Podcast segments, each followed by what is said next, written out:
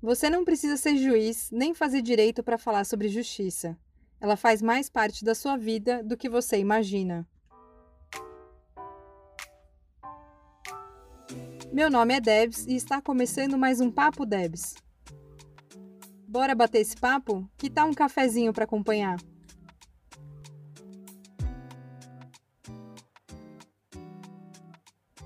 Sejam muito bem-vindas, Mari, Gustavo, Samuel, para esse domingo de sol que não podia ser mais especial se não fosse tão esperado e aguardado esse momento. É, e tão cuidadosamente articulado pela grande Mari que está aqui com a gente. Então, é, queria dizer que eu estou muito feliz com a presença de vocês, ainda que virtual. Espero que um dia esse encontro presencial se concretize. Mas é isso, é um prazer imenso receber vocês aqui no podcast Papo Deb. Sejam muito bem-vindas e bem-vindos. Bom dia, boa tarde, boa noite, né? Porque eu não sei que horas que as pessoas vão ouvir esse podcast. então, ótimo. Vamos lá. Feliz dia, feliz tarde, feliz noite. Eu sou a Mari Nascimento e chego aqui hoje trazendo eu, de que lugar que eu falo? De dentro de mim hoje. É, então eu passo aí a minha fala para um dos meus companheiros, o Gustavo Samuel. Olá, é... sou Samuel, também falo aqui de casa, de São Paulo. Sou um pouco recluso, saindo muito pouco. É... ainda estamos preocupado com a pandemia, mas aos poucos vamos retornando a alguns afazeres, né?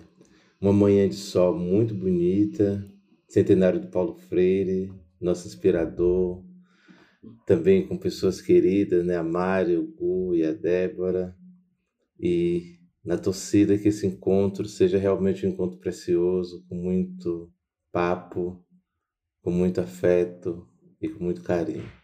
Gu, Olá para todas as pessoas que nos ouvem. É... Oi, Debs, Samuel, Mari. É, eu sou o Gustavo, então estou falando aqui do interior de São Paulo, da, da minha cidade, Tambaú. E também estou muito feliz de estar aqui para esse bate-papo entre amigos. Né? Espero que seja legal para quem está ouvindo também.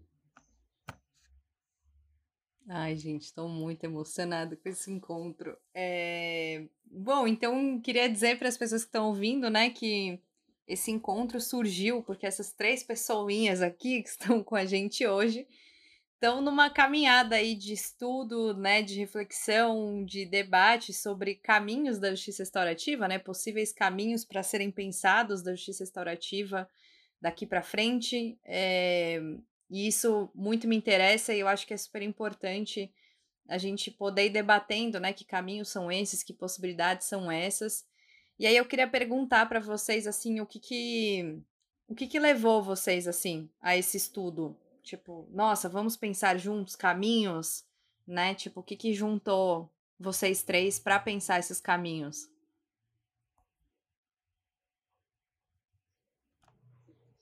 Bom, eu, eu conheci a Mari é, no CEDEP, né, o Centro de Direitos Humanos e Educação Popular de Campo Limpo, onde, onde eu trabalhava, né, me formei também nas práticas de justiça restaurativa. Eu conheci a Mari, se eu não me engano, lá no, é, no encontro nacional que teve né, de justiça restaurativa em 2018.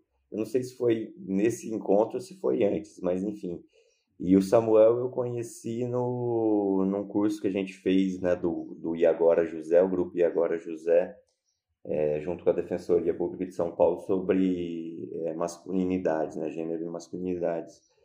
E daí o Samuel, na época eu trabalhava no CEDEP, o Samuel contou que tinha feito formação lá e o Samuel também é, trabalha né, com justiça restaurativa, né? inclusive há muito mais tempo que eu. E daí a gente começou a conversar, né? E no meio de 2020, né, a gente estava na Comissão de Justiça Restaurativa do OAB, é, e, e, daí eu já também já, já conversava há muito tempo com a Mari pela, foi até uma aproximação pela Debs, né? É, na época, a, a gente começou a conversar, pensar em projetos juntos, e no meio do ano, se eu não me engano, 2020, por aí, um pouco para frente, o Samuel veio né, para participar também da Comissão de Justiça Restaurativa da UAB, a gente discutindo muito essas questões de né, justiça restaurativa e raça, né, como, como dialogar sobre isso. E a gente começou essas, é, é, a conversar os três, né? Se eu não me engano, foi meio que um pouco esse sentido. E eu diria que muito mais do que estudo, né? A gente tem um grupo que a gente conversa sobre a vida, né? E vai trocando lá sobre experiências, pensa em iniciativas juntos, mas é também um espaço de troca de ideias, de se apoiar, né? e né, um grupo de amigos. É um, é um pouco assim que eu vejo. Sim, é, quando o Gustavo traz um pouco esse panorama né, do nosso encontro, e aí a Mari chega na minha vida, né, agora na pandemia, e, e esse grupo que se constituiu, que se encontra, né, uma vez por mês mesmo, para trocar uma ideia, para ter um papo, falar da, das questões cotidianas, é, se acolher, né, se aquilombar, e, porque isso é muito difícil. Né? Como a gente faz isso nessa correria? É, é, marca encontros para dialogar, conversar e também falar um pouco das nossas dificuldades, das nossas dores, né? O que é o dia a dia. E, e então os três é, vêm se constituindo, se refazendo um no outro também. E, esse grupo tem essa tônica, né? O meu encontro com a Mari ainda não se deu de forma presencial, né? mas é um encontro muito. tem sido encontros é, é, de muito afeto, de muito carinho, de muita potência. Né? O Gustavo já tive o prazer de encontrá-lo né, na pandemia, pós-pandemia, né?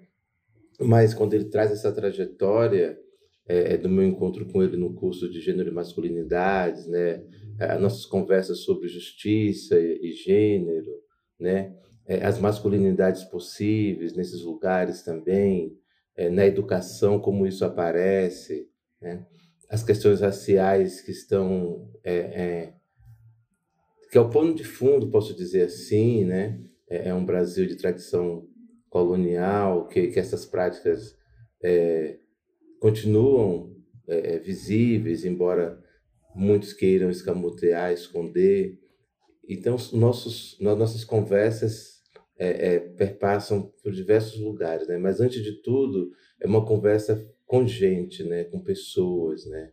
A gente nunca, nós não podemos esquecer isso, né? Quem nós somos enquanto sujeitos, enquanto pessoas, né? É a nossa humanidade. Estamos sempre relembrando isso em nossas conversas. É, encontrar esses dois foi maravilhoso, né? Primeiro surgiu o Gus, e depois o Samuel na pandemia. É engraçado que quando o Samuel falou assim, a gente não se conhece pessoalmente, eu falei, é? Porque é como se fosse, sabe? Eu não tinha nem essa noção nesse momento, assim. Tipo, como eu não conheço o Samuel pessoalmente? Eu não conheço o Samuel pessoalmente. É, mas isso não deixa de ser intenso as nossas trocas. Então, né? É, e eu vou dizer, acho que o grupo que a gente tem no WhatsApp, mesmo essas reuniões que acontecem uma vez por mês, né? É o lugar onde a gente leva o nosso esperançário no bar, né? Porque mesmo tem horas assim que dá um aperto e a gente vai lá naquele grupo e coloca o que está acontecendo. Né? E aí fica sempre no aguardo de um deles responder. assim, tipo, aí quem vai ver primeiro e quem vai dar uma solução, quem vai me ajudar, né? É, não sei, assim, foi algo que nasceu sem essa expectativa e que se constitui dessa forma, assim, desse acalento, né? Desse lugar seguro. É, desse lugar onde a gente pode se compartilhar ali de tudo. é um lugar restaurativo, né? Eu acho que a gente fala tanto de justiça restaurativa e gente, nós três temos um lugar que, que é isso, assim. E mesmo quando um discorda do outro, assim, mesmo quando a gente precisa ouvir um pouco mais o outro, questionar mais, é aquele lugar, é esse lugar que a gente tem. É. Então, acho que é um lugar de experimentar justiça restaurativa. Vou ser bem sincero, acho que a gente consegue experimentar justiça restaurativa nesse grupo. É. E eles, traz pra, eles trazem para mim coisas muito importantes, assim, assuntos muito importantes. Que o Gustavo está dentro né, do direito e o Samuel dentro da educação. E eu me coloco na comunidade, né? Por ser terapeuta, eu sou aqui, essa pessoa que está olhando a todos. E que tem muita dificuldade em lidar né, com a justiça e também com a educação. Mas com eles está tudo bem. E aí eu acho que a minha construção tem muita força deles, assim. A minha fala, o meu acolhimento nesses lugares para essas pessoas tem muita força deles. E muito, é, muito legal vocês terem trazido isso, né? Que quando eu falo de um grupo de estudo, né? É, vocês trazem essa questão da convivência, né? Da troca do cotidiano, e eu acho isso muito incrível porque é pensar exatamente, né? Que o que é estudar, né? No sentido de será que estudar é só pegar o livro e ler teorias e, né, e pensar esse pensamento intelectualizado? Ou será que estudo e aprendizagem não é exatamente a gente também viver as nossas experiências, trocar com o outro, escutar o outro? Isso já é um mega exercício, né? E, entender como isso chega pra gente.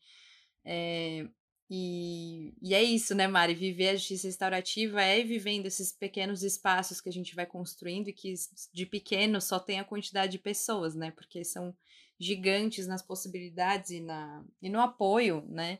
Então, acho que justamente para mim, esse estudo que me encanta muito quando vocês trazem é muito esse estudo do estar junto, né? Que é um estudo extremamente complexo de ser vivenciado e de, de manter, né, esses encontros e manter esse lugar seguro, de, de confiança. Então, acho que ler livro às vezes fica mais fácil do que realmente vivenciar isso e construir relações para isso, né? E e eu acho legal pensar isso quando a gente fala de justiça restaurativa também, quando vai pensar nisso que eu falei, né? Tipo, ai, quais caminhos, para onde vai com isso? Né? E às vezes a Mari vira muito meu ponto de confiança, né? De dizer, Mari, socorro, o que, que eu faço com esse treco de justiça restaurativa? Será que eu desisto? Será que tenta mais um pouco? Porque isso não é uma, é, como eu posso dizer, uma coisa que só você vivencia, Mari, por não estar dentro do direito e ter dificuldades com a justiça. Eu acho que Talvez quanto mais você entre no direito e na justiça, mais difícil fica você né, se deparar com as entranhas daquilo, né?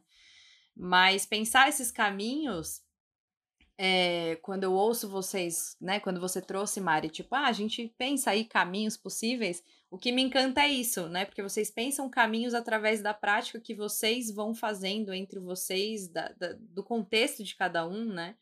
É, então, sei lá, queria que vocês pudessem contar um pouco, assim, tipo, o que, que, é esse pensar caminhos da justiça restaurativa a partir da troca de vocês, a partir da humanidade de vocês, né? Como você falou, Samuel, extremamente importante esse aspecto.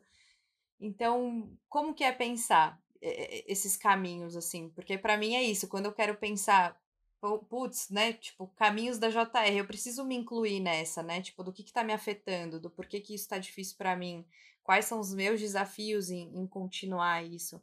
Então, é isso. Queria escutar um pouco. Tem uma coisa que é muito cara é, e até para nós três que são nossas histórias, né? As histórias de vidas elas são muito importantes, né? Como essas narrativas se constituem, elas se tecem, né? Esse fio vai dando é, é, essa sustentação e aí a JR tem uma tem uma, uma uma conexão real com essas histórias, né? E aí por isso que quem somos nós, né? É, essa humanidade. Então, quando a gente se reúne os três para falar, a gente come... nós começamos é, é, também falando é, é, das nossas histórias. E aí depois chega essas teorias, né? Mas uhum. é importante é, que esse, vou dizer assim, esse conteúdo, esse currículo, essa teoria, ela tenha esse diálogo com a sua narrativa, com a sua história de vida, né? É, é, é, muito importante. Aí a gente vai pensando nesses caminhos, essas possibilidades, os desafios. O Samuel na sua relação com seus educandos e educandos, né? o Samuel na sua relação com o seu território periférico é, é de São Paulo, né? na Zona Norte, é, o Samuel e a relação é, é, com as forças do aparato do Estado. Né? E aí, como o meu corpo circulando é, nesses lugares, né? Isso é uma coisa, né? É, é isso é, bate na, isso na minha pele é, constantemente, né? Eu sou um homem preto. Né? E aí como eu falo de uma teoria esquecendo a minha narrativa cotidiana? Então, quando a Mari fala, a gente colocamos algo lá no grupo, e aí eu fico olhando, ouvindo, percebendo quem vai responder, quem vai falar. E, não, é, e na realidade não é ter algo pronto, né? mas ter uhum. algo é, é, minimamente para a gente é, é, é, começar a, a, a, essa reflexão, né? a entender um pouco mais essa vida. Né? o que é essa vida de fato? Né? E aí, porque são perguntas que vão surgindo é, é, a Judith Butler fala muito disso, né? Quais são, que vida, né? Quais são essas vidas possíveis de luto, de dor, de morte, de lamentação? E a gente tá, e vivemos um pouco muito isso. Às vezes a gente fica muito preso a uma teoria. Não é que, que as teorias são ruins, né? elas são importantes, mas às vezes nós esquecemos da história, da, da história pessoal, da sua história de vida, né? E, e, e eu, nós estamos é, é, é falando muito disso, né? que essas teorias elas dialogam com as histórias de vida, com o território, com esse comunitário, né? Então por isso que para nós esses caminhos, né, eles se dão, eles passam, perpassam por esses lugares, né, desse cotidiano, né? Perguntar assim, deixar na roda se isso que o Samuel trouxe agora não lembra um pouco vocês a história de, né, que a gente pode falar aí de como a JR chega né, no Brasil um pouco falta um pouco bastante faltando essa contextualização né da experiência aqui vivida né das histórias que tem aqui é, em detrimento de uma teoria que chega né tipo ah então estudiosos né criaram essa teoria aqui fizeram toda essa formatação teórica e aí isso chega no Brasil e aí me parece que agora a gente está caminhando para olhar olha tem, tem histórias aqui né que, que não estão sendo escutadas, tem histórias aqui que estão sendo vivenciadas há muitos anos e que isso precisa ser considerado antes da teoria, né? Ou em diálogo com a teoria.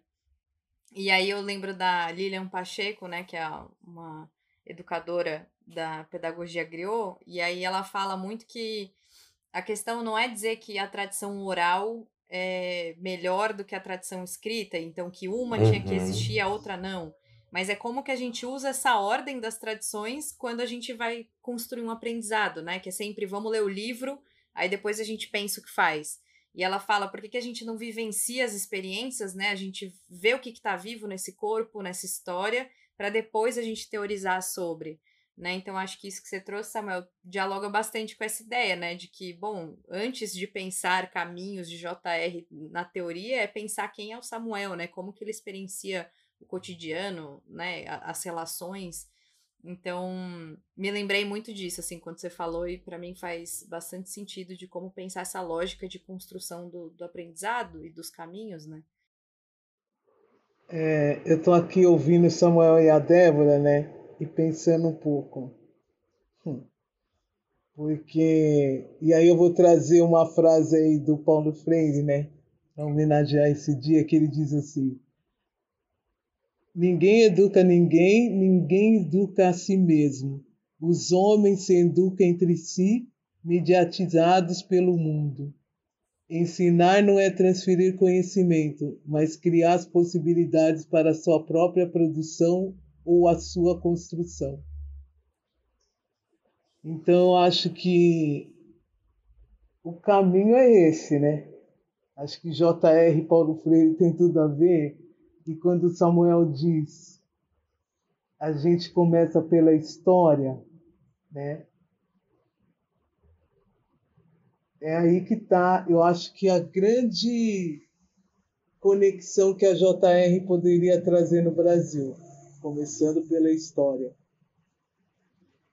e depois chegar no fato. Então eu acho que os meninos é, faziam fazer esse caminho, sabe? O tempo inteiro começa com uma história até a gente chegar num fato. E aí sim a gente começa a ver um caminho para aquele fato. Então isso para mim é super importante. Eu acho que é, esse grupo é, é essa descrição, sabe, de caminho que eu tenho e que eu acho que é tão importante dentro da JR. É muito difícil encontrar espaços de JR que dá essa valorização da escuta da história para poder chegar num fato.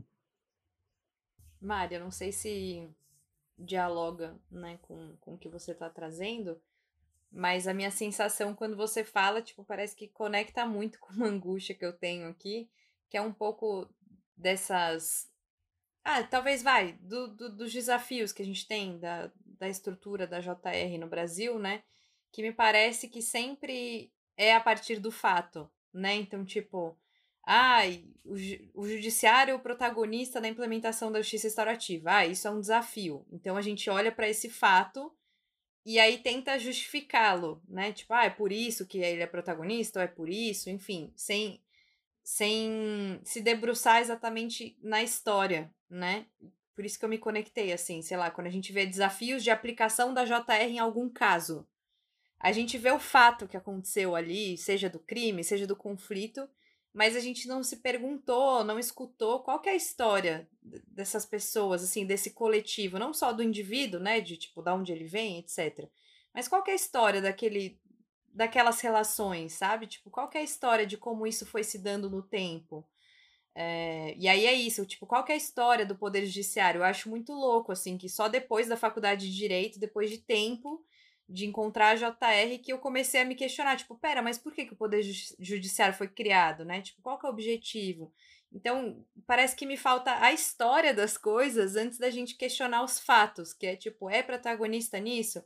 Por que, que é desafiador? Por que, que é isso? Então, vamos olhar para a história né, da instituição, ou vamos olhar para a história do coletivo, vamos enfim, me conectei muito, assim, tipo, me deu muito uma, uma percepção ampliada da minha angústia, que é isso, tipo, uma falta de, de olhar pro, pro contexto, pra história, antes de criticar o fato, né?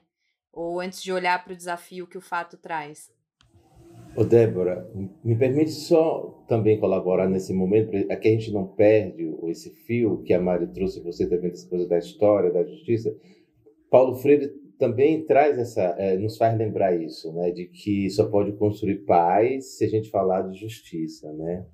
E aí falar de justiça é reconhecer essas histórias que foram silenciadas, apagadas, negligenciadas, né? Então, e isso é importante. Até das instituições, como nós reconhecemos o coletivo da quebrada que está produzindo saberes e que em muitos lugares não são legitimados, né? Isso também é pensar em justiça. E, e a Bell Hooks também fala um pouco disso, né? quando ela diz que a, a comunidade, né? tornar uma comunidade realmente de aprendizagem, é quando a gente compartilha história, isso faz uma grande diferença, né? compartilhar a história um do outro.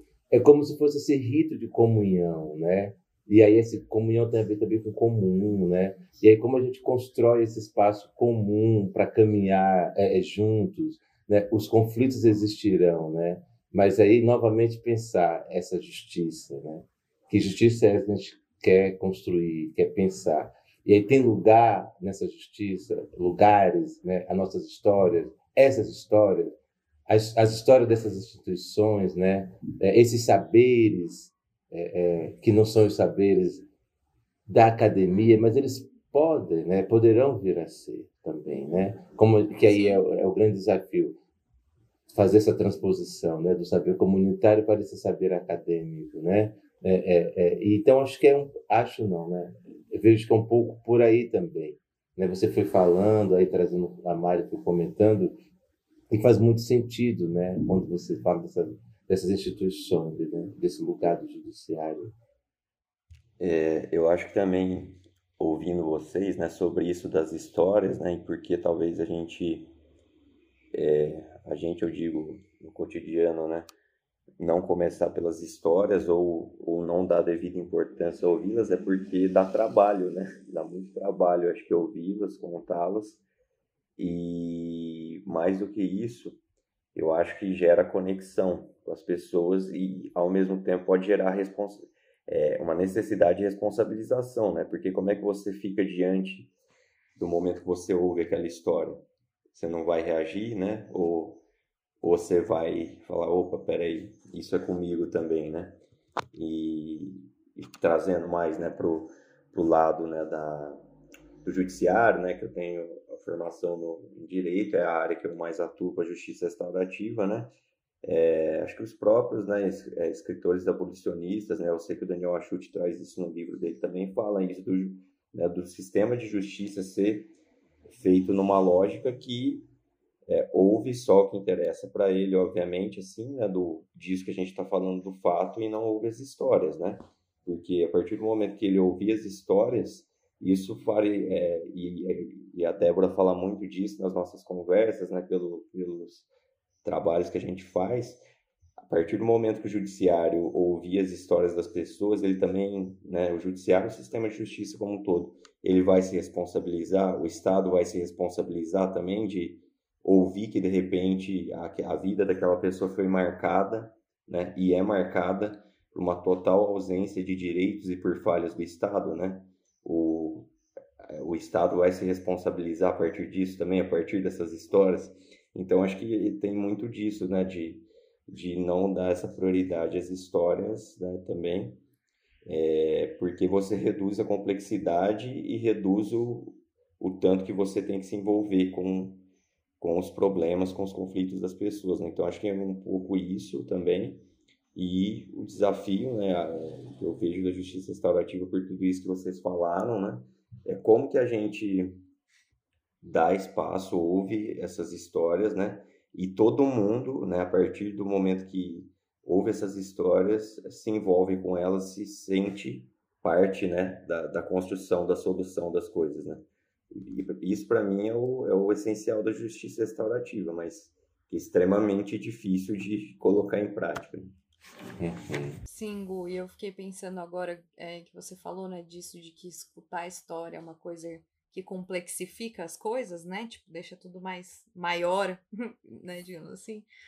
É, eu compreendo que a gente consegue ver, né, a partir da estrutura das instituições, que elas têm um propósito, né, de existirem em tal estrutura, em tal funcionamento, e que é muito comum escutar que, bom, aqui a gente está vendo aspecto jurídico, né? Então aqui é a lei que importa, aplicar a lei ao caso concreto, né? Ao fato. Então, aqui não é espaço de escutar a história, não é espaço de escutar esse outro ser humano. E é feito dessa forma por vários motivos como esse, né? De, bom, não vamos escutar a história porque é capaz de sobrar pra gente também, né? É capaz de de virem, e não é nem capaz, né? A gente sabe disso sem precisar ir até o judiciário, de que muitas histórias vão trazer essa falta de justiça que percorre a vida da pessoa, né? Não tem a ver com aquele fato em específico, mas tem a ver com uma vida de não acesso a direitos básicos, por exemplo. E aí, quando você escuta essa história enquanto instituição, você faz o quê? E aí eu acho que esse é um dos.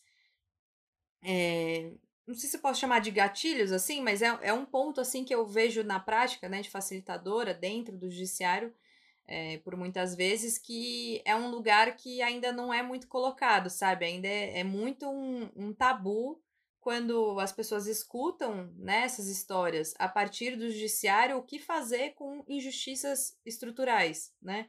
Porque não tem a ver necessariamente, né, da, na concepção jurídica da coisa com aquele fato daquele dia, mas tem a ver com uma história de violências, né? Tem a ver uhum. com uma história de, bom, não tive acesso à saúde, não tive acesso à educação, não tive acesso a isso e aquilo e cheguei aqui.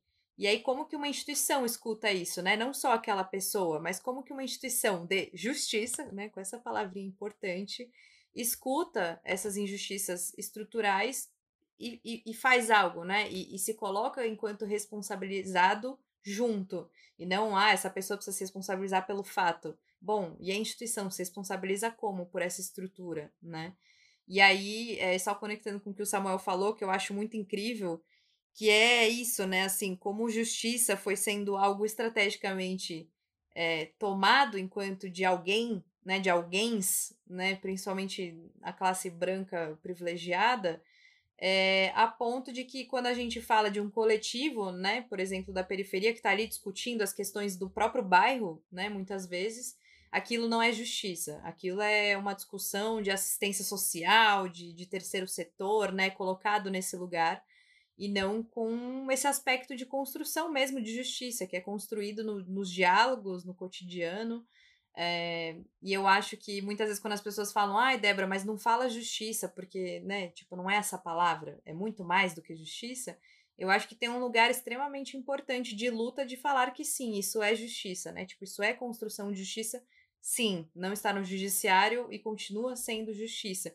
E arrisco dizer que muito mais justiça do que é feito no judiciário, né? Então, é, enfim, desabafei. Mari. Vem aqui. Tô aqui, né? Eu acho que enquanto a justiça não experimentar a justiça ou a justiça é, restaurativa, a gente sempre vai questionar. O questionamento está aí. Que a justiça restaurativa não é somente uma técnica.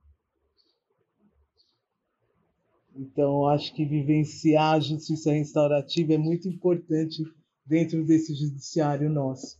Na verdade, assim, eu acho que é, não é uma questão só da justiça, sabe? E sim todo o sistema que envolve a justiça. Se conectar um pouco com cada função, sabe? Se olhar um pouco, aí vem a Mari, né? Que é a questão do autoconhecimento. Mas se ver um pouco mais dentro dessas funções, sabe? É... Tem horas que eu vejo algumas notícias, né, do qual até estou evitando ultimamente, mas parece que não é algo que está acontecendo entre seres humanos.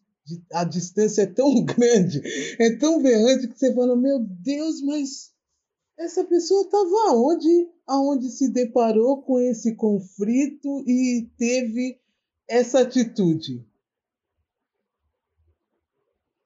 Então acho que essa conexão um pouco, né? Sair desse lugar do poder do qual toda todo profissional tem por ter uma formação,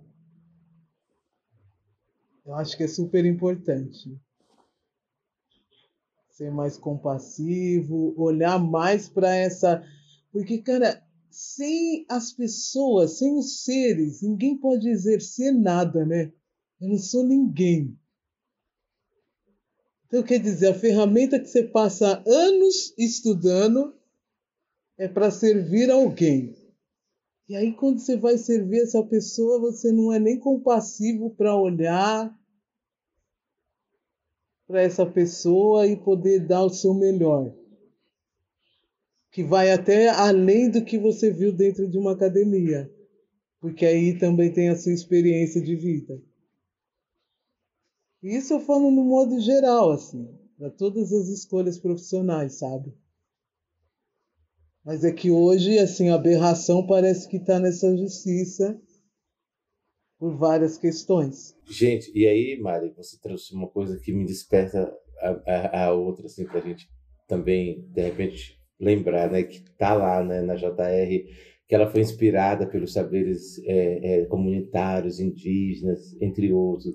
E o que, que a gente está, o que está acontecendo, né, hoje, né, com a discussão lá do marco, né, a, a, a, nossa, a cultura dos povos originários, sabe, que a escola quer apagar, né? E cadê? Então, gente, então é isso, né? Tá lá no documento que foi inspirado no saber dos povos originários, dos povos ancestrais, dos povos indígenas, entre outros, né? Da, lembrando da ancestralidade, no entanto, nós estamos lá, no, na justiça, o judiciário, a luta para a questão do mar, a luta pelas questões das terras, a luta pelas questões do direito, a, a, a essa voz, ao não massacre. Então, olha só, né? E, nós, né, é, facilitadores, estudantes, jovens, crianças, é, que está aqui na ponta, a gente não está lá todo dia falando disso, cotidianamente. É, é, é, é uma questão ética também, né? de posicionamento ético-político. Nós não vamos parar. Né? Mas aí tem o povo da lei que está em outro patamar, né? em outro lugar. Né? Como é que olha isso? A gente consegue ver que tem contradições. Né? É, e é isso me lembrou dessa quando você foi falando, né, disso. Deixar o Gustavo falar um pouco também, né? O homem do direito pode nos ajudar. ah, pega essa agora, Gustavo. Não sei de nada, não. E... Mas enfim, eu tava pensando aqui um pouco enquanto a Mari falava, né? A gente brinca que quando a Mari vai falar, a gente já deixa a caneta e papel Isso. do lado para anotar, porque ela, ela é muito boa dessas, dessas frases aí, de pensamentos. Né? E tem uma dela que eu gosto muito, né, que, é, que ela falou né, de, de ter a justiça restaurativa não como poder, mas como prática, né, de fato, né? É, é, é o Elga assim, você me corrige mais se estiver errado, né? Não fazer da justiça restaurativa, né, é um instrumento de poder, mas sim é, colocar a justiça restaurativa em prática, né? E eu fiquei pensando nisso agora por causa de, né, de dessa questão de, de coerência, né? A gente está gravando no, no dia do centenário do Paulo Freire, né? Tem aquela frase famosa dele, né, de aproximar cada vez mais o que faz do que fala, né? E acho que é, o, da justiça restaurativa é esse imenso desafio, né? Porque é muito bonito na teoria, mas também é, mas na prática é difícil. E, e, eu acho que com toda essa necessidade de complexificar, né? É, de complexificar, de fazer algo é, bem característico do Brasil mesmo, com todas as, essas questões de violências históricas que existem no que, né, que, é, que, que marcam a construção do país e que estão muito fortes, né, é, hoje em dia. Então, é, como que a gente constrói nessa justiça restaurativa lidando com todas essas contradições, violências e, e na prática, né?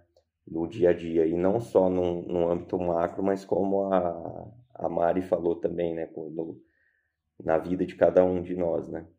É, então, eu, eu acho que é, e é um pouco sobre tudo isso que a gente conversa também, né? O Samuel traz muito também das, das experiências né? na, na escola, na volta da, dessa, na volta agora das aulas, né?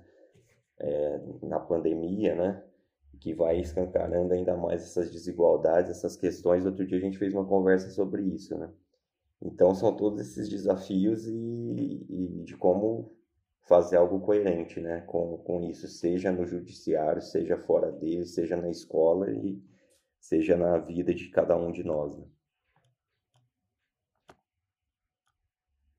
Eu tô aqui com ai, sei lá, tipo, afetada assim pelo Samuel ter trazido essa fala, porque, nossa, isso para mim acho que foi o, o, meu motor de pensar e praticar e tentar, né, fazer esse desafio de construir justiça em mim também, que foi essa angústia de ver tipo, práticas ancestrais de uma maneira tão generalizada, como se fosse um ente, assim, vai, práticas. E quem que é essa galera? Tipo, a gente conversa com essa galera, e aí eu tô dizendo Débora mesmo, sabe? Tipo, eu, eu, eu escuto essas pessoas, eu tô ali é, com um posicionamento político, né? Colocado em prol dessas pessoas, desse território, que é esse território corpo, né? Não só território chão, mas o corpo dessas pessoas.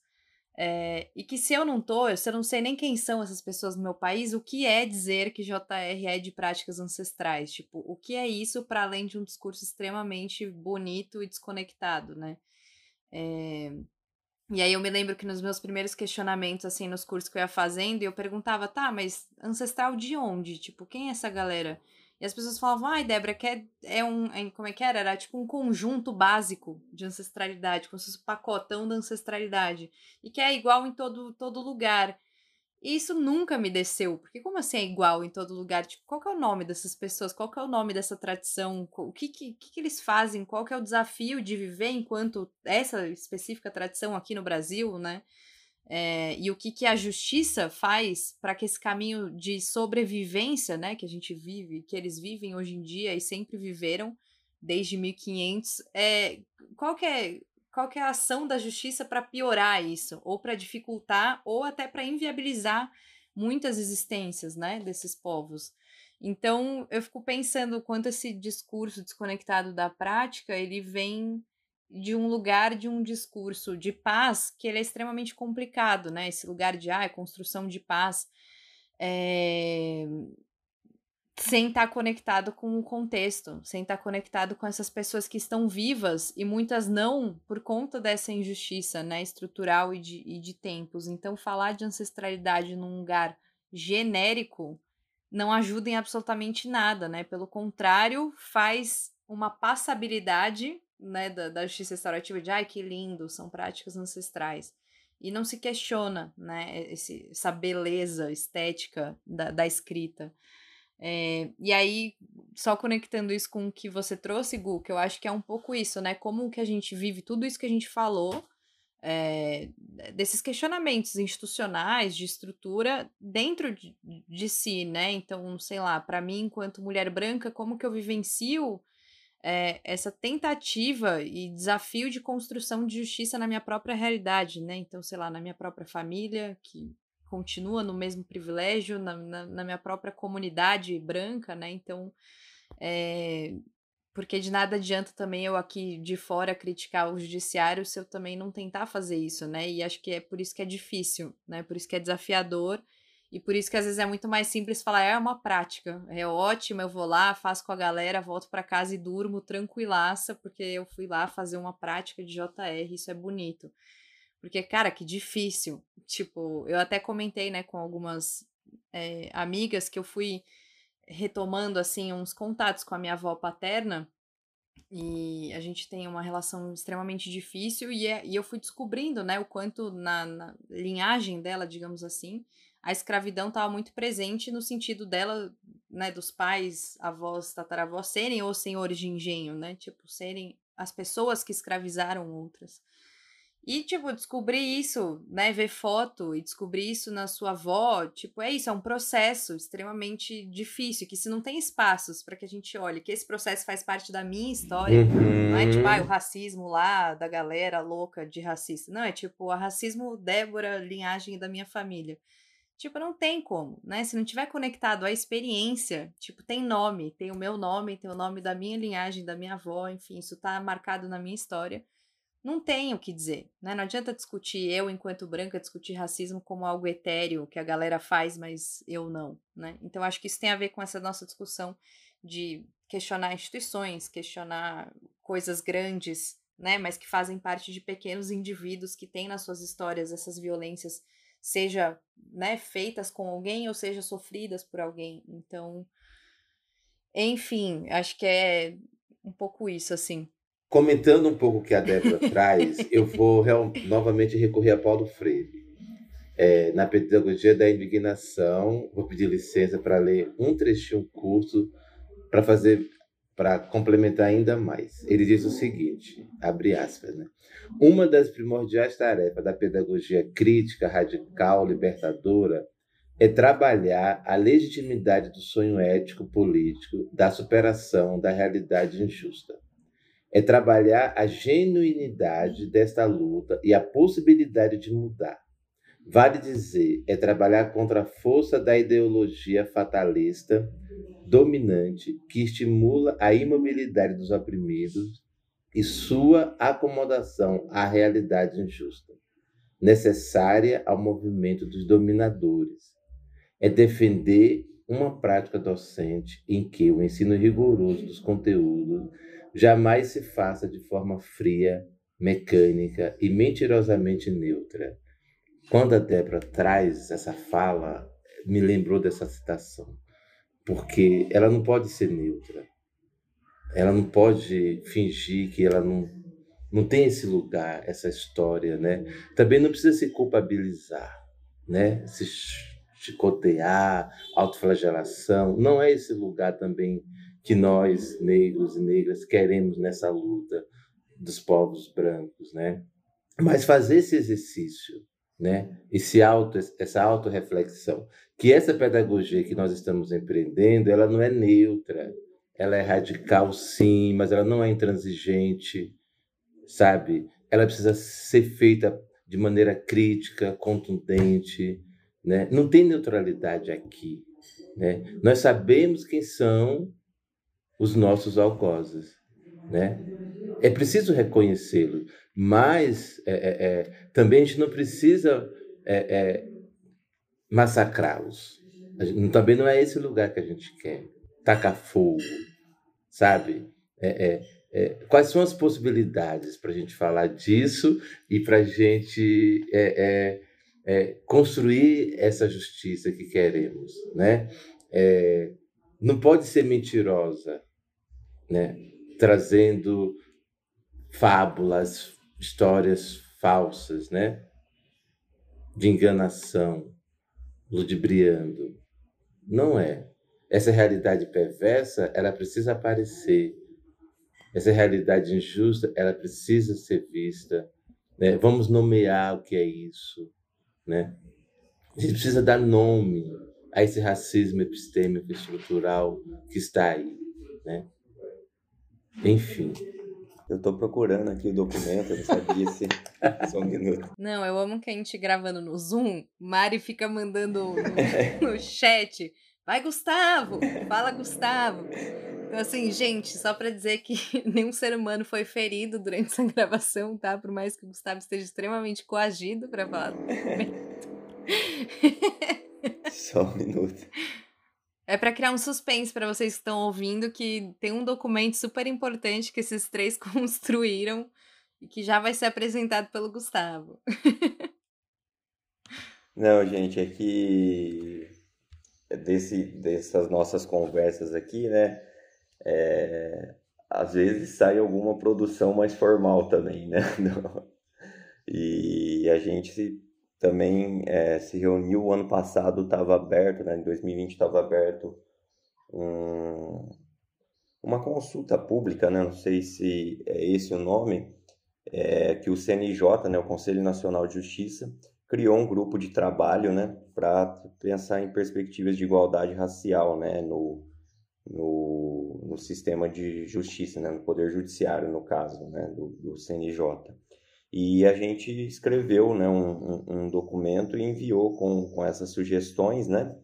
É, já foi publicado né, o, o, o, documento final, o relatório final desse grupo de trabalho, né? E depois, né, de repente, até na descrição do vídeo pode colocar que é um, é um documento, acho que interessante, né? Para pensar que tem as contribuições de, de pessoas, né? Pessoas e grupos do Brasil todo, né? Que mandaram né, é, medidas, né, iniciativas, caminhos para pensar na, nessa abordagem né, da, de, de caminhos para equidade racial dentro do Poder Judiciário também. E a gente fez, a, a gente trabalhou nove aspectos aqui, né, que eu vou só enumerar e depois passo para a Mário e para o Samuel para a gente falar também, é, de, de, que a gente trabalhou ideias, né, desde pensando mais, mais falando mais estritamente do sistema criminal, né? Que é, eu acredito que a maioria das pessoas que estão ouvindo sabem que há uma é, uma sobre-representação de pessoas negras nas prisões do Brasil, né? Não só nas prisões, mas também no, nas, nos centros de internação de adolescentes, né? Então, é, a gente trabalha, né? Fala de uma da justiça restaurativa contribuindo para a equidade racial nesse lugar de pensar, é, em vez da gente criminalizar problemas sociais e institucionais, estruturais, né, como que a gente dialoga com essas diversas questões e com todas essas histórias que a gente estava comentando aqui né, no, no episódio. Né? É, também a gente pensou é, no sentido da importância da participação de pessoas negras na construção da justiça restaurativa e da justiça em geral no, no Brasil. Né?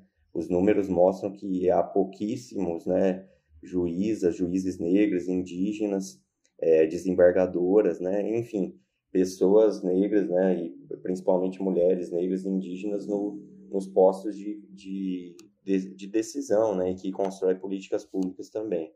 É, a gente também falou, né, do entre, entre os diversos pontos, né, de, da justiça restaurativa como para a perspectiva de segurança pública, né, mais numa ideia de cuidado, de acolhimento e de convivência, de construção de convivência para gerar é, segurança e efetivação de direitos para as pessoas, né? Para a gente sair dessa lógica de guerra, né? Que a gente tem que que, de, que se diz de segurança pública, mas só gera insegurança e morte e dor, né? Principalmente para a população negra. Ao mesmo tempo, a gente também falou dessa possibilidade da justiça restaurativa como esse espaço, né, que o, Samuel trouxe no começo, a Mari, de aquilombamento, né, e de, de acolhimento, de fortalecimento, né, do, das, das pessoas negras, né, dos grupos. É, por exemplo, no caso né, de mães que tiveram seus filhos mortas pela polícia, né, que infelizmente é uma realidade muito presente no Brasil, né, é, e também eu acho a gente trouxe essa possibilidade da justiça restaurativa para trabalhar essas questões intergeracionais que a Débora trouxe um pouco aqui, né, de, é, né, de todo esse histórico que a gente tem de né, de grupos, pessoas, né, de que, que os seus ascendentes escravizaram outras, né? Então, como que a gente dialoga para isso também? E esse é um outro aspecto que a gente coloca no documento, né? De, de chamar as pessoas brancas, né, para sua responsabilidade na, no, no, na luta contra o racismo, né? No lugar de discutir as branquitudes, de ver seus privilégios e, e saber, né, como o Samuel estava falando, como elas podem se somar e e desempenhar um papel mesmo, né? Porque como dizem, quem criou o racismo né, foram as pessoas brancas, então elas têm papel essencial para para lutar pelo pelo seu fim, né? Ou pelo menos pela sua diminuição. E por fim, a gente traz isso também da, da importância da, de, do, do sistema de justiça e dessa construção de justiça restaurativa está aberto para esses outros conhecimentos, né? Tanto do, dos povos indígenas, do, da população negra, né? E, enfim, para os conhecimentos formais, informais, ancestrais, né? Para justamente combater isso, né? Do etnocídio que, que a gente teve. E tem uma, uma promotora da Bahia, né? A Lívia Santana Vaz, ela escreve que talvez o direito, né? É, seja uma das áreas em que mais houve esse ocultamento, essa né, esse apagamento do, das contribuições né, da, do, dos outros povos que não o, o, um conhecimento branco europeu assim né? então dessa importância em suma são esses alguns dos, dos pontos que a gente trabalhou né a gente também se alguém tiver interesse pode pedir lá no, nos comentários do, do Insta do Papo Debs a gente pode mandar e acho que é um, né, um Obviamente são só algumas ideias, né? Porque os problemas são extremamente complexos essas são algumas das ideias, né? E aí eu passo para a Mari e para o Samuel, né? Se eles quiserem falar algo. É, vou destacar o item 7, porque a gente tem é, conversado bastante sobre o item 7, que é a formação de espaços né, de acolhimento é, para a população negra vítima de violência do Estado, e assim fortalecer é, a comunidade local e garantir seus direitos. E na prática, enquanto isso não chega no judiciário, né, estamos é, a ideia é começar a testar também aqui é, na comunidade. Então começamos a fazer enquanto educador, né, eu comecei a fazer com um grupo, né, o Gustavo e a Mário está chegando, né, é, logo logo também para mão na massa. A gente está em uma escola fazendo encontros com jovens das famílias vítimas de violência, e aqui na Casa de Cultura do Hip Hop Jaçanã, com os jovens do cursinho pré-vestibular. Então, isso é fruto também dessas discussões é, nossa, né, coletiva aqui, ideias desse documento, Então a gente é, é, os encontros eles estão uma vez por mês com esses jovens e ele vai até o final do ano também. Na escola nós já começamos, ele vai até dezembro. A ideia é depois avaliar e, e ver se a gente consegue também apoio, né, para isso se estender. Tem outra escola que já procurou para fazer, para começar um pouco isso porque também é, é, é, é, pensar, né? Enquanto o judiciário ainda não adotou, como nós podemos é, materializar isso e convidar mais atores para somar conosco. Né? Deu para entender? É, esse item 7, né? Eu acho que é o mais próximo da gente mesmo nesse momento. E eu tenho visitado muito ele, esse lugar seguro. Porque eu acho que esse documento fez eu voltar muito para mim, assim, é, o que é o racismo dentro de mim, como que eu me, dou com esse racismo, né? É, como, vai, como vai ser a construção desses espaços seguros? Quem eu vou acolher nesses espaços? E isso fez eu experimentar algo durante a pandemia, porque em uma reunião eu ouvi uma fala racista de uma pessoa e me fez muito mal durante a reunião. Assim, eu tive várias emoções em poucos minutos. Né? A raiva, o medo, é... e aí com isso vem a vontade de você interromper tudo para poder falar sobre aquela fala. E aí eu comecei a visitar esses estados dentro de mim e no dia eu cheguei à conclusão que não, não vou parar essa reunião porque era uma reunião de justiça restaurativa. Era uma semente sendo plantada em um ambiente totalmente novo. E por conta de uma pessoa não valia a pena. Né? Aí eu falei, Tá, então eu continuo. Eu tinha fechado até minha câmera, voltei a abrir a câmera e continuei. É, dessa fala, eu vi a possibilidade de propor uma conversa com essa pessoa em um lugar seguro. E eu pedi a conversa para essa pessoa, sendo mediada por uma terceira pessoa, né? E aí foi um momento do qual a gente falou lá atrás, e que o Gustavo disse, né? Sobre quando você ouve uma história, você se responsabiliza pelaquela história e pela sua história também. E foi exatamente isso que aconteceu. Né? Então, é, em um ambiente de justiça restaurativa, se houve sim uma fala do qual foi racista, mas também se teve a oportunidade de, se, de sentar e ouvir as histórias. E foi algo muito importante, que para mim deu a possibilidade de que, opa, esse é o caminho.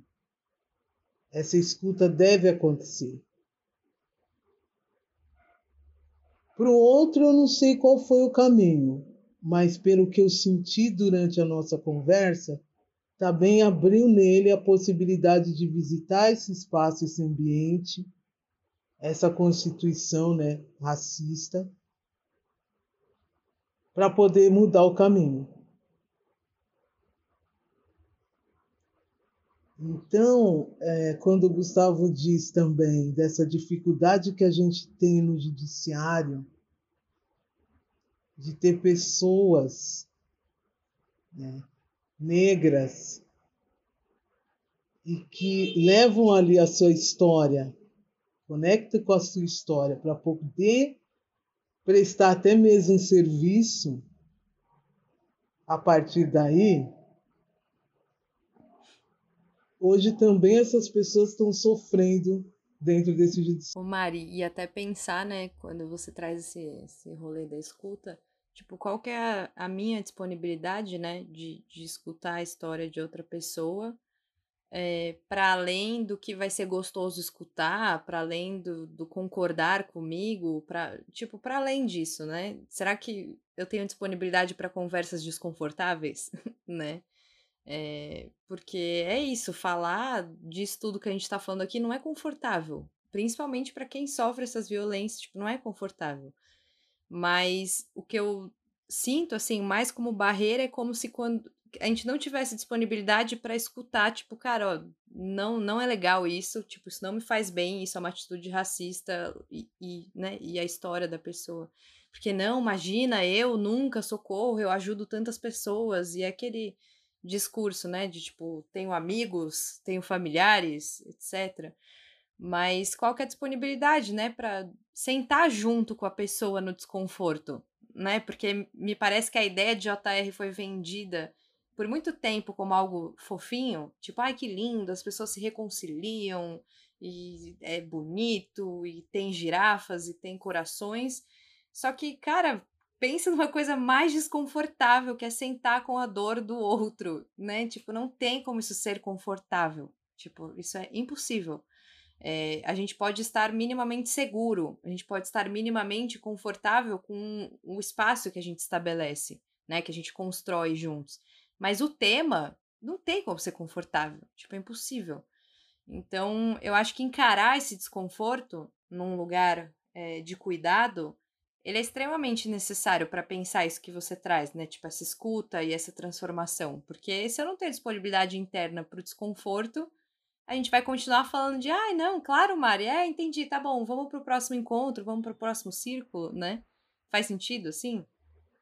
É, faz sentido e eu preciso falar que a minha última fala não gravou, porque o meu negócio aqui deu pause e eu não sei porquê, tá? Então já entra parênteses. Ai, graças a Deus eu gravo o Zoom. Exatamente. Agora eu só vou trazer uma fala sobre essa questão da escuta, sabe, gente? Porque eu venho mudando muito a minha vida através da meditação. E isso só aconteceu através de eu me aprofundar na história de algumas pessoas bem importante nessa questão do caminho dessa violência, desse racismo, né? Então, primeiro foi a Bell Hooks. Né? Aí depois eu voltei atrás e fui reler a história do Mandela. Depois do Martin Luther King. Todos eles fizeram silêncio. Todos eles tiveram essa questão da escuta para sair do lugar onde eles estavam e construir algo. E com muita dor. E respeitando as dores. Todos eles transformaram a raiva como uma possibilidade para algo muito maior dentro da comuni das comunidades que eles habitavam. Todos eles. E aí sim foi construída a história, né? E, e aí que eles ganharam as vozes, o poder de falar. Foi quando eles ficaram de frente a frente com as pessoas do qual eram hum, naquela época vamos usar os rivais? Não. Mas eram as pessoas que abusaram, os abusadores. E foi aí que eles viraram a chave. É, hoje eu percebo, assim, falando de Brasil, né, que são poucos ainda os negros que conseguem lidar com essa raiva e fazer essa transformação. E até mesmo são poucos que saíram de uma situação financeira é, ruim para ter uma, uma condição financeira boa. Mas essas pessoas também mudaram a raiva dentro delas.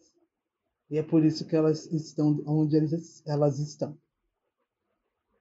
É, então, eu acho que um pouco do que o Gustavo, o Samuel e eu é, conversamos é, é, muito baseado nesse momento de mudança, de transformar essa raiva para algo maior. Né? E o Samuel tem uma grande oportunidade disso, porque ele está dentro da escola, trabalhando com crianças.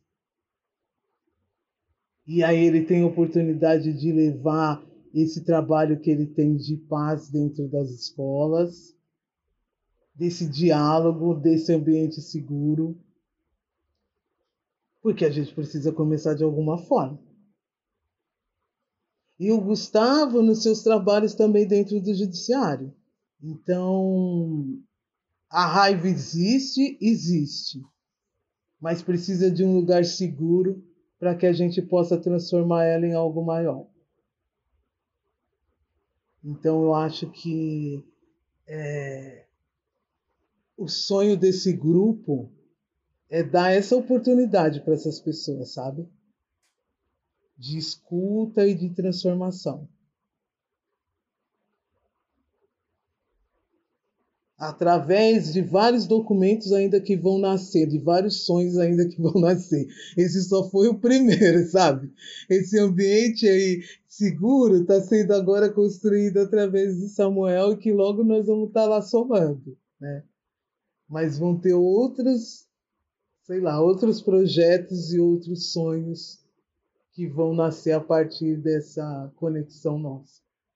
No campo da educação, é muito importante é, pensar esse ambiente justo e equitativo, porque a escola pode ser esse lugar né, é, para romper esses ciclos de violências que vem se perpetuando ao longo do tempo. Eu tenho falado bastante, temos falado bastante disso, como a escola, né, que esse locus né, de produção de saberes, para muitas crianças, para muitas famílias, a escola ainda é o lugar do conhecimento, né? Para muitos, é a criança precisa ir à escola para ser alguém na vida, como eles dizem, né, entre aspas, né? Vai para a escola para ser alguém, você precisa estudar para ser alguém na vida, né? Eu ouço muito isso das famílias, né? Mas de fato, né? Como nutrir esses relacionamentos, né? Dessas crianças quando chegam na escola, né? Não basta só estar na escola. Como sustentar, né? É como como chegar à universidade é, é, como se sustentar na universidade, né? É, é, como sobreviver à universidade. É, e como essas crianças sobrevivem quando chegam à escola. Né? Então, como podemos apoiá-los, apoiá-los né? nessa caminhada, porque elas são valiosas, né? elas têm valor. Tudo isso é da JR, né? Mas isso é tão bonito no papel. Agora, na prática, o fazer, né? é, é, é, esse dia a dia. A, gente ouve muito isso, né? as pessoas são valiosas, são relacionais. Perfeito. Materializa isso, né?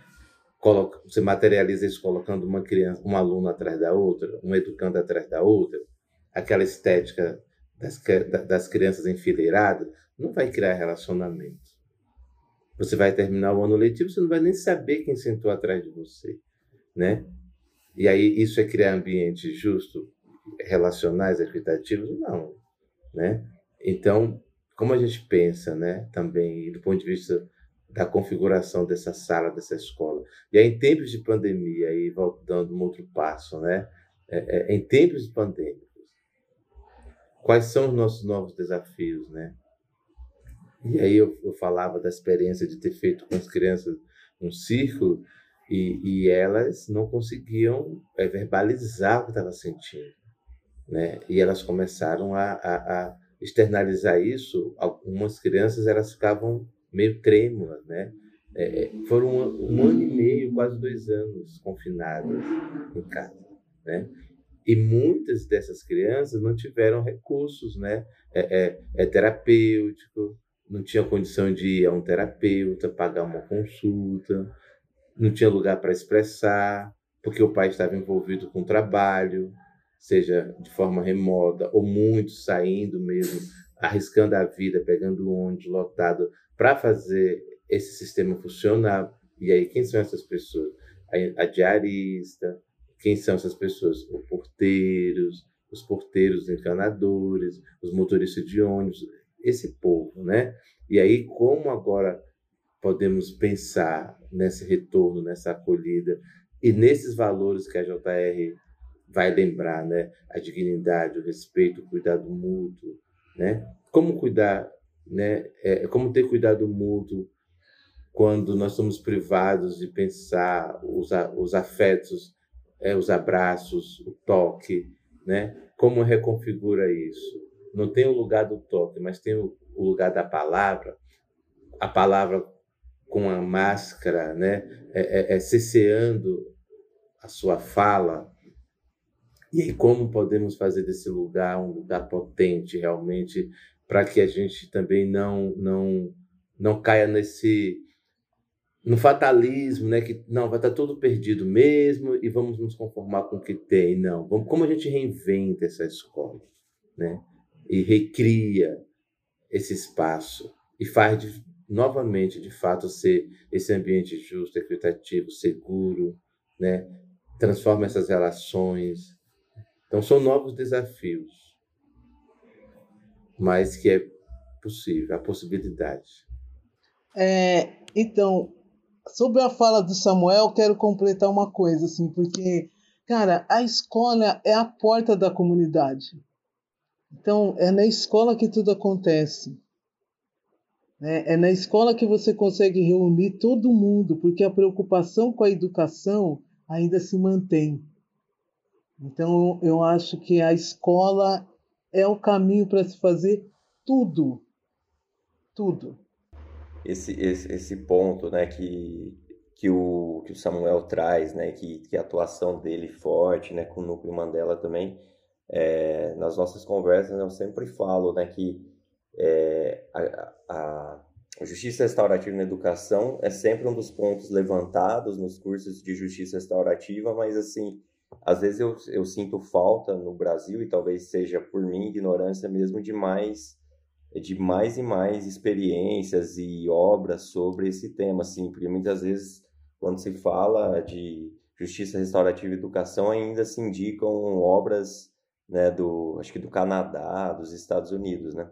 Então, eu acho que é um, é um, é um tema essencial, né, para a gente se debruçar, né, e, e ter cada vez mais produções, porque realmente é essencial, né? E acho que não só na escola, né? Como a gente sempre diz também, justiça restaurativa é né, sobre construção de relações humanas justas, né? Então, ou seja, em todos os espaços cabe, né? É possível. Mas a escola realmente é essencial, que como a Mari falou, né? De da, da, da, da escola espelhar né, todas essas diversas questões e, e também problemas, né? e que, como, como Samuel também colocou, trazendo principalmente esses desafios aí na, que, veio, que vieram né, na pandemia. Então, é, é um pouco isso. Né. Eu quero completar uma coisinha assim com essa fala do Samuel. Justiça restaurativa não tem tempo. Né? Então, eu acho que tem uma coisa também, né? É, Justiça restaurativa tem um outro tempo que não é o mesmo tempo da justiça convencional.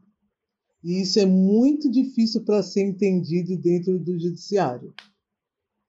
Então, esse trabalho é, do Samuel em escola e o que o, Gustavo diz, que ele sente falta né, de é, livros, de informações sobre isso no Brasil, é porque o trabalho do Samuel é o trabalho do Samuel muito distante do que a justiça restaurativa no Brasil, entre aspas.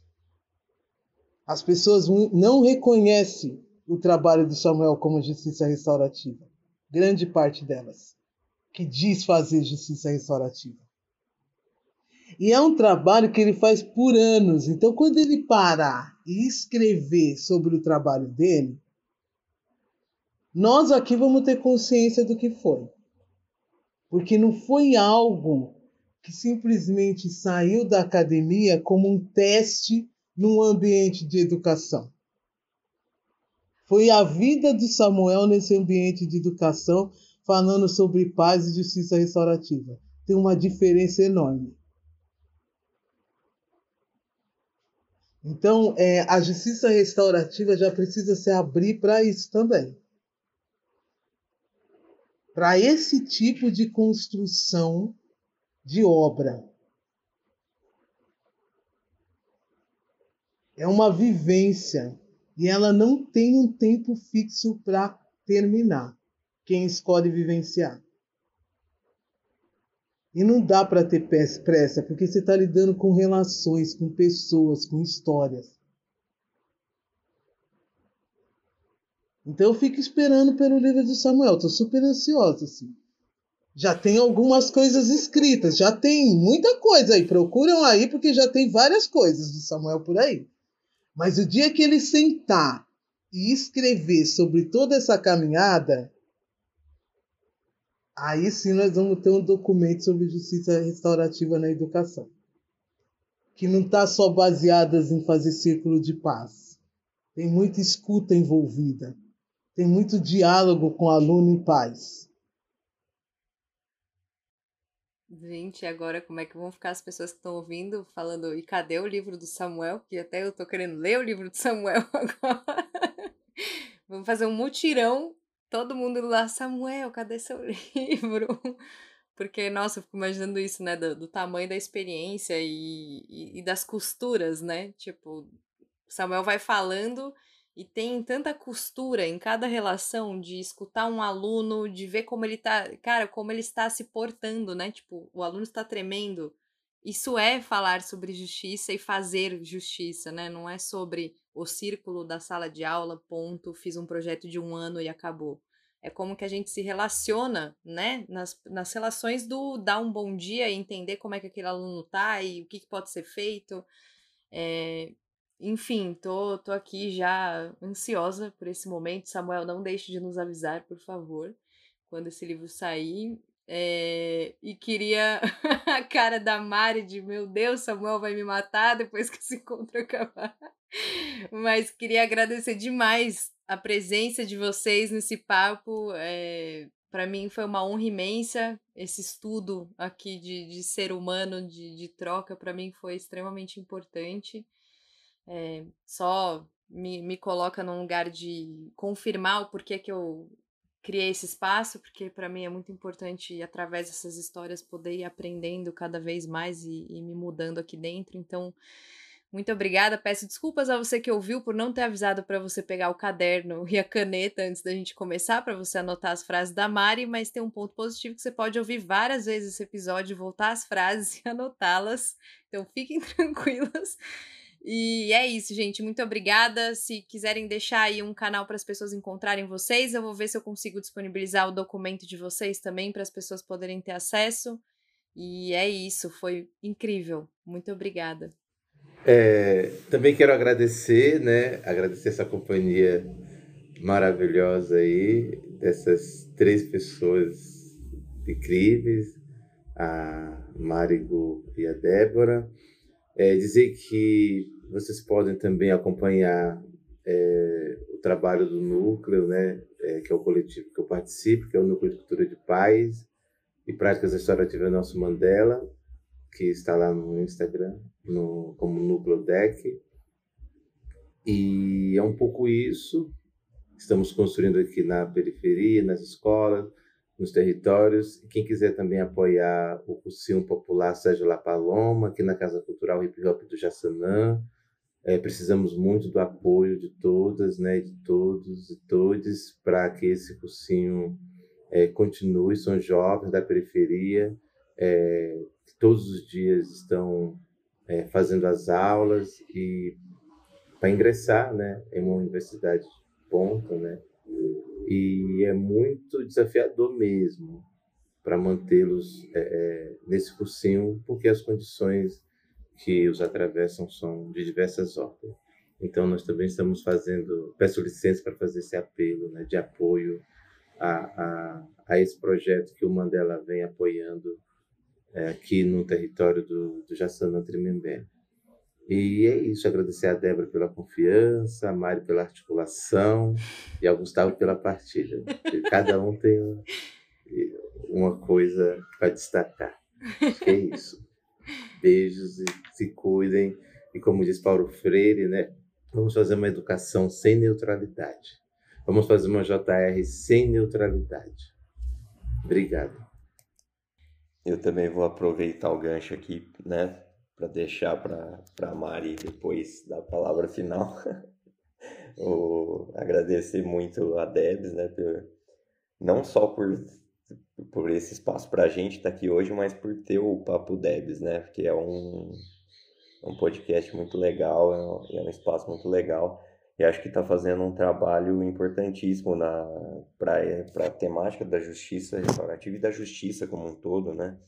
trazendo diversos pontos de vista, experiências, né? E, e promovendo esse diálogo, né? Que é, que é tão importante. Então, é, né, destacar sempre aí, né? Ouçam sempre o Papo Devs e agradecer demais mais uma, mais uma vez pelo convite e também a Mari e o Samuel por, pela parceria nessa caminhada de vida, né? E que também a Debs também a gente tá nessa juntos aí há um bom tempo, né? Então é isso e espero que quem, quem ouviu né, tenha gostado e pode nos encontrar aí pelas redes sociais também, né? Acho que a, a Debs coloca né, na marcação do Papo Debs e estamos aí para trocar ideia, né? Obrigadão, gente. Uma ótima semana aí para todo mundo. Que responsabilidade hein, de ter que encerrar o encontro. Estou é, super feliz de estar com vocês quatro, porque essas amizades começou a partir da Débora, né? A Débora fez a conexão minha com o Gustavo, o Gustavo fez minha é, conexão com o Samuel. Cara, então foi uma manhã de domingo oh, maravilhosa. Muito bom, né? É, Sim. Assim, não vejo a hora de estar com vocês pessoalmente. É, nesse momento, como já falei aqui no Papo Debs, eu estou morando no Espírito Santo, no meio do mato, né? Mas sou da zona norte de São Paulo, da Brasilândia, vizinha do Samuel.